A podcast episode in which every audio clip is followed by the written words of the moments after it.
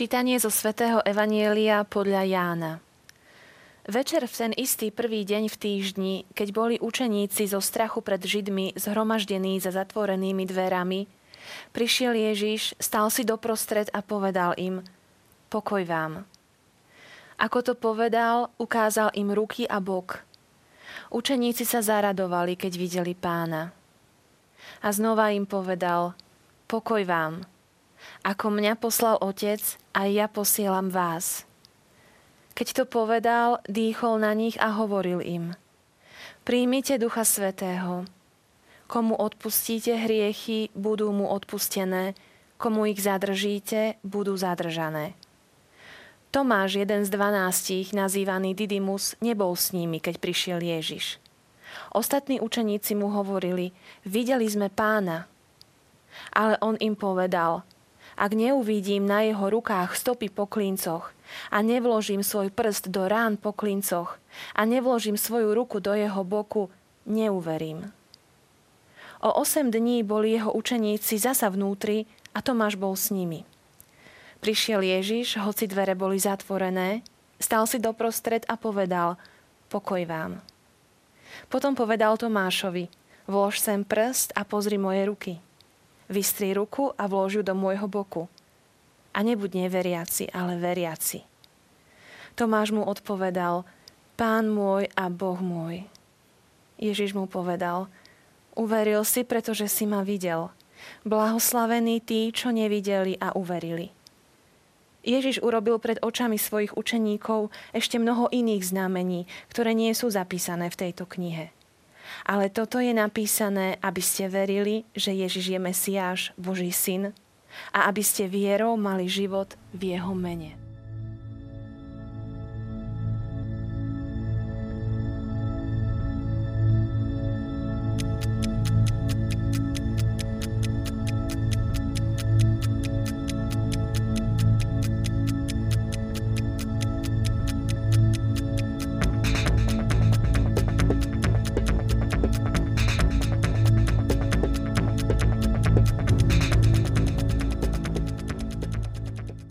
Milí televízni diváci, slávime druhú veľkonočnú nedeľu, ktorá je aj nedelou Božieho milosrdenstva.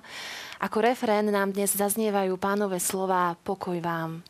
A ja opäť vítam v štúdiu brata Ondreja, kapucína z Bratislavy a vítam vás pozdravom, pokoj a dobro.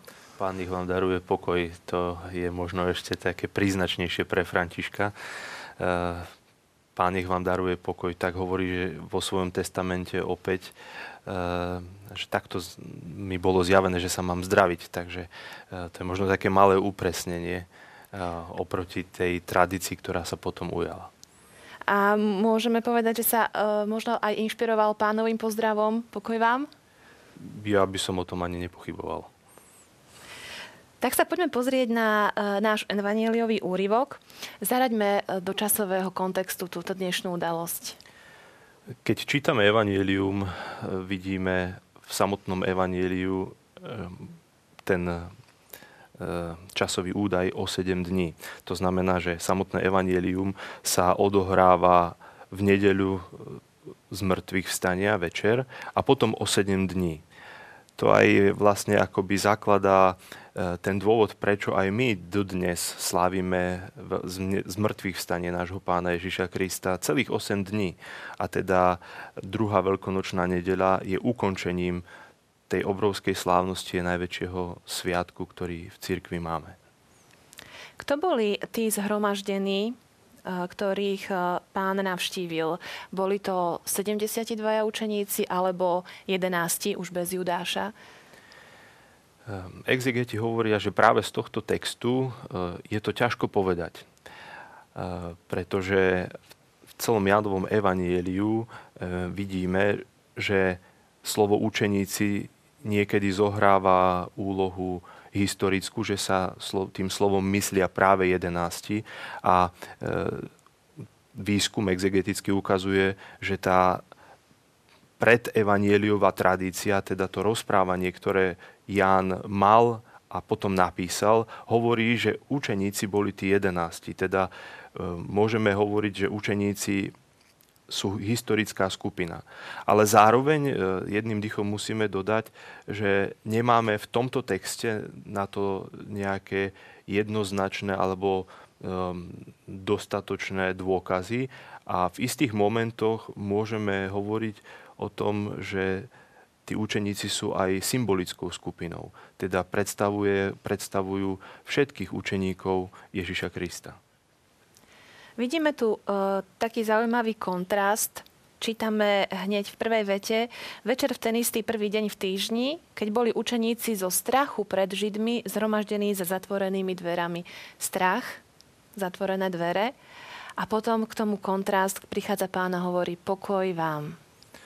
Tak e, určite si viem predstaviť, ako ho veľmi vtedy potrebovali, ale zároveň je tu nejaký úmysel evanielistu ak boli tie dvere zatvorené, a Ježi, to znamená, že Ježiš cez ne prešiel nejakým mimoriadným spôsobom. A z čoho mali ten strach? Určite by sme mohli e, premyšľať o tom, že si kládli otázky, a čo teraz? A čo bude s nami? A ako ďalej už 3 roky chodíme s Ježišom a predsa boli nejako zvyknutí žiť a čo teraz máme zmeniť štýl života. Neskôr vidíme, že niektorí rozmýšľali vrátiť sa k lovu rýb a tak ďalej. E, ale zároveň e, mohli byť e, ustráchaní aj kvôli veciam, ktoré poznáme z tradície, dávnej tradície, že kresťania boli obviňovaní tak bezprostredne po tých udalostiach smrti Ježiša, že chcú zapáliť chrám a to aj, čo potom čítame v Evangeliách, že ukradli Ježišovo telo. Takže ten tlak aj spoločenský bol na nich dosť veľký a preto je nie div, že boli za zatvorenými dverami celí ustrachaní. A prichádza pán Ježiš a napísané, že dýchol, dýchol na nich a povedal, príjmite Ducha Svetého. Nie raz vidíme Ježiša, ako používa nejaké vonkajšie gesto. Napríklad uzdravuje slepca tým, že mu potrie oči blatom. Tu vidíme, že používa dýchnutie. Dýchnutie sám o sebe, ten symbol je veľmi silný začal by som tak úplne dogmaticky, kde vidíme, že duch svetý pochádza od Otca i Syna ako ich vzájomné vydýchnutie, vydýchnutie ich spoločnej lásky. Čiže keď e, Ježiš vydychuje, e, vlastne je toto gesto, ktoré aj my dnes skôr sme veľmi jasne a precízne e, v našom učení definovali. Ale zároveň by sme teda mohli ale hovoriť o tom dýchaní aj v takých tých bezprostrednejších obrazoch, vidíme z tradície cirkvi, že dýchnutie svetca, eh, dýchnutie eh, toho významného človeka malo eh, za následok uzdravenie alebo za následok vyhnanie nejakého zla. Hovorí sa jeden príbeh o, o Parteniosovi, ktorý bol napadnutý, bol to biskup, a bol napadnutý zúrivým psom a ako ten pes na ňo skočil, dýchol na ňo a ten pes v tom momente odpadol. Ale teda nie len pred takýmto zlom ten dých nás chráni, dých svetca. E, tento dých sa opakuje e, v, e, pred krstom, v predkrstnom exorcizme, kedy kňaz dýchne na katechumena a potom hovorí slova exorcizmu, teda zaháňa a vyháňa zlého ducha. Takže ďalej vidíme, že také dýchnutie e, sa používalo pri obrade vysviacky. E, zachovala sa nám tradícia, keď e, aleksandrijský patriarcha dýchol do čbánu, bol zakrytý ten čbán a proti Nílu ho viezli do Etiópie a tam ten dých akoby vypustili na patriarchu, ktorý bol v Etiópii. Čiže takýmto spôsobom znova tým dýchom sa odovzdávala moc. No a tu vidíme, že v tomto momente je odovzdaná moc aj práve tým apoštolom, učeníkom, ktorí v tomto momente e, práve zobrazujú tú skupinu historickú, e, tú skupinu e, apoštolov, ktorým je odovzdaná moc odpúšťať hriechy a práve tento moment považujeme ako to biblické opodstatnenie sviatosti zmierenia.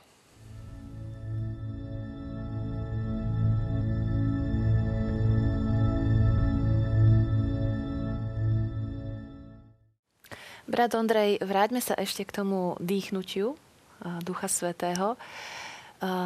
Počula som také krásne prirovnanie, že e, Duch Svetý bol vyliatý preto, lebo po obete Ježiša Krista, ktorú priniesol svojmu otcovi, Božie srdce akoby explodovalo láskou a tým bol vyliatý Duch Svetý.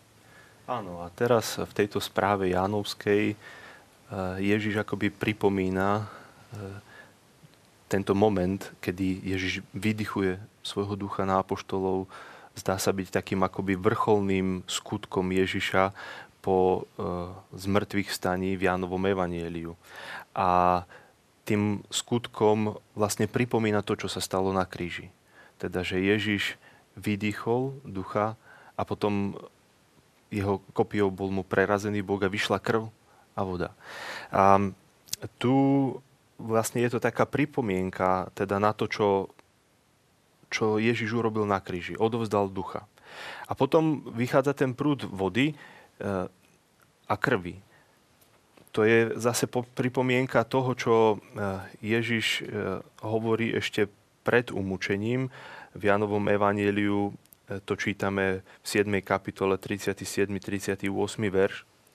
Čítame tam, posledný veľký deň sviatkov Ježiš vstal a zvolal, ak je niekto smedný a verí vo mňa, nech príde ku mne a nech pije. Ako hovorí písmo, z jeho vnútra potečú prúdy živej vody. To povedal o duchu, ktorého mali dostať tí, čo v neho uverili. Teda e, naozaj z toho Ježišovho boku potečú a tečú tie prúdy živej vody a tí apoštoli tým, že vlastne znova sú Ehm, objektmi toho vydýchnutia Ježiša znova akoby pijú, pijú niečo veľmi dôležité, jednak pre ich službu, ale niečo dôležité i pre nás. A hneď potom hovorí pán Ježiš, komu odpustíte hriechy, budú mu odpustené, komu ich zadržíte, budú zadržané. Komu adresuje túto vetu? Učeníkom, ktorí reprezentujú všetkých veriacich v pána Ježiša, alebo len apoštolom? Tak v prvom rade musíme tu počiarknúť e, našu tradíciu, ktorá veľmi jednoznačne hovorí, že e, tieto slova adresuje v prvom rade apoštolom. E, že tieto slova patria tým, ich potom apoštolom a ich následovníkom, ktorým je zverená moc odpúšťať hriechy, teda kňazom. Ale v istom tom symbolickom význame sme povolaní všetci odpúšťať hriechy. A hovorím, opakujem, v symbolickom význame, pretože e, všetci máme svojich vinníkov a všetci sa modlíme a odpúsť nám naše viny, ako i my odpúšťame našim vinníkom. A toto naše odpúšťanie našim vinníkom sa práve môže diať v tom duchu svetom, ktorého všetci dostávame. Takže áno, apoštoli a ich nástupcovia sú tí, ktorým je zverená moc odpúšťať hriechy, ale všetci učeníci Ježiša Krista sú povolaní odpúšťať, tak ako sa to modlíme nakoniec voče naši. A s odpustením hriechov súvisí sviatosť zmierenia a vy ste priniesli do štúdia štólu. Áno, táto štola sama o sebe e, by sa nám zdala, že aká čudná a možno ešte aj ako si e, zašpínená, to už sme si nemohli doniesť aj čistú štólu. Ale chcem prezradiť našim divákom, že táto štóla je relikviou a e, je takou spomienkou, relikviou nášho spolubrata Milana, ktorý teraz je tá štola kompletná, ktorý ju používal. A pre nás bratov, a ja poviem pre mňa v prvom rade, tá spomienka na Milana práve ide tým smerom, že to bol človek milosrdenstva, bol to človek, ktorý mi tiež odovzdával ducha. Bol môjim formátorom dlhé roky, som chodieval k nemu na sviatosť zmierenia, spovedal ma a, a chýba mi. Chýba mi. A je to taká vec, že nechýba len mne, ale chýba mnohým bratom, chýba mnohým ľuďom, ktorí chodievali k nemu a chodievali za ním, e, potešovať sa. počuť slova povzbudenia, slova odpustenia. Takže dnes na nedelu Božieho milosrdenstva som nemohol doniesť niečo iné ako jeho obrázok a tú štolu. Bratia ju majú odloženú, pretože majú odložené veľa, veľa vecí, ktoré zostali po ňom. Ešte nebol dôvod, prečo by sme v úvodzovkách zrušili jeho izbu, takže e, vždy tak môžeme tam objavovať niečo z Milanovho života, čo nám nebolo tak zrajme na prvý pohľad, avšak všetci sme to cítili. Teraz to už môžeme aj teda tak viac vidieť. Je zaujímavé, ako sa spája Božie milosrdenstvo, toto je nedeľa Božieho milosrdenstva, práve s príbehom e, Tomáša, ktorý e, nebol na tom prvom stretnutí, e, nevidel Ježiša a bol až potom prítomný na tom ďalšom. Áno, Tomáš tam má naozaj veľmi špecifickú úlohu. Vieme, že Tomáš, meno Tomáš znamená dvojča, dvojička. Možno mal vlastnú dvojičku. A možno Apoštol len chcel poukázať na to, že hoc kto z nás, hoci kto z nás môže byť jeho dvojičkou. Že môžeme mať e, veľmi podobný postoj ako on, že máme akési troška také zatvrdnuté srdce, alebo máme srdce, ktoré nie je náchylné veriť len tak ľahko, ale potrebuje oveľa e, väčšie dôkazy, oveľa dlhší čas, musí viac uvažovať a musí byť konfrontovaný nakoniec e, nejakým intenzívnejším spôsobom so zmrtvých vstaním a so zmrtvých vstalým, teda Ježišom. My mu tak často dávame taký hanlivý prívlastok, že neveriaci. Bola to jeho, jeho zlá vlastnosť? Je to vlastnosť, ktorú nejakým spôsobom ten ľud uh, dal do tradície, že je neveriaci. Keby sme sa chceli viac držať svätého písma, e, tak bol taký, taký akýsi pripravený, taký radikálny ten Tomáš. E, keď si spomenieme na príbeh Lazára, tak v istom momente Ježiš hovorí e, apoštolom otvorene, Lazar zomrel, ale kvôli vám sa radujem, že som tam nebol, aby ste uverili. A potom šli. A vtedy na tieto slova Tomáš hovorí Ježišovi. E, pardon, Tomáš hovorí um, ostatným, alebo proste zaznie jeho výrok. Poďme a umrime spolu s ním. Je to veľmi zaujímavé. Tomáš nie je celkom pripravený uveriť, ale je pripravený zomrieť. Tomáš vôbec nerozumie teraz, že on by tam nejaký mal byť ten Lazár vzkriesený. E, vôbec nad tým ani, ani mu to nenapadne. Ale zároveň vidíme, že je to človek, ktorý dôveruje Ježišovi a dôveruje mu tak, že dokáže proste ísť ním a nasledovať ho. Ani nevie, kam pôjde, ale je ochotný zomrieť. A toto je niečo, čo si môžeme na Tomášovi veľmi, um, veľmi ceniť.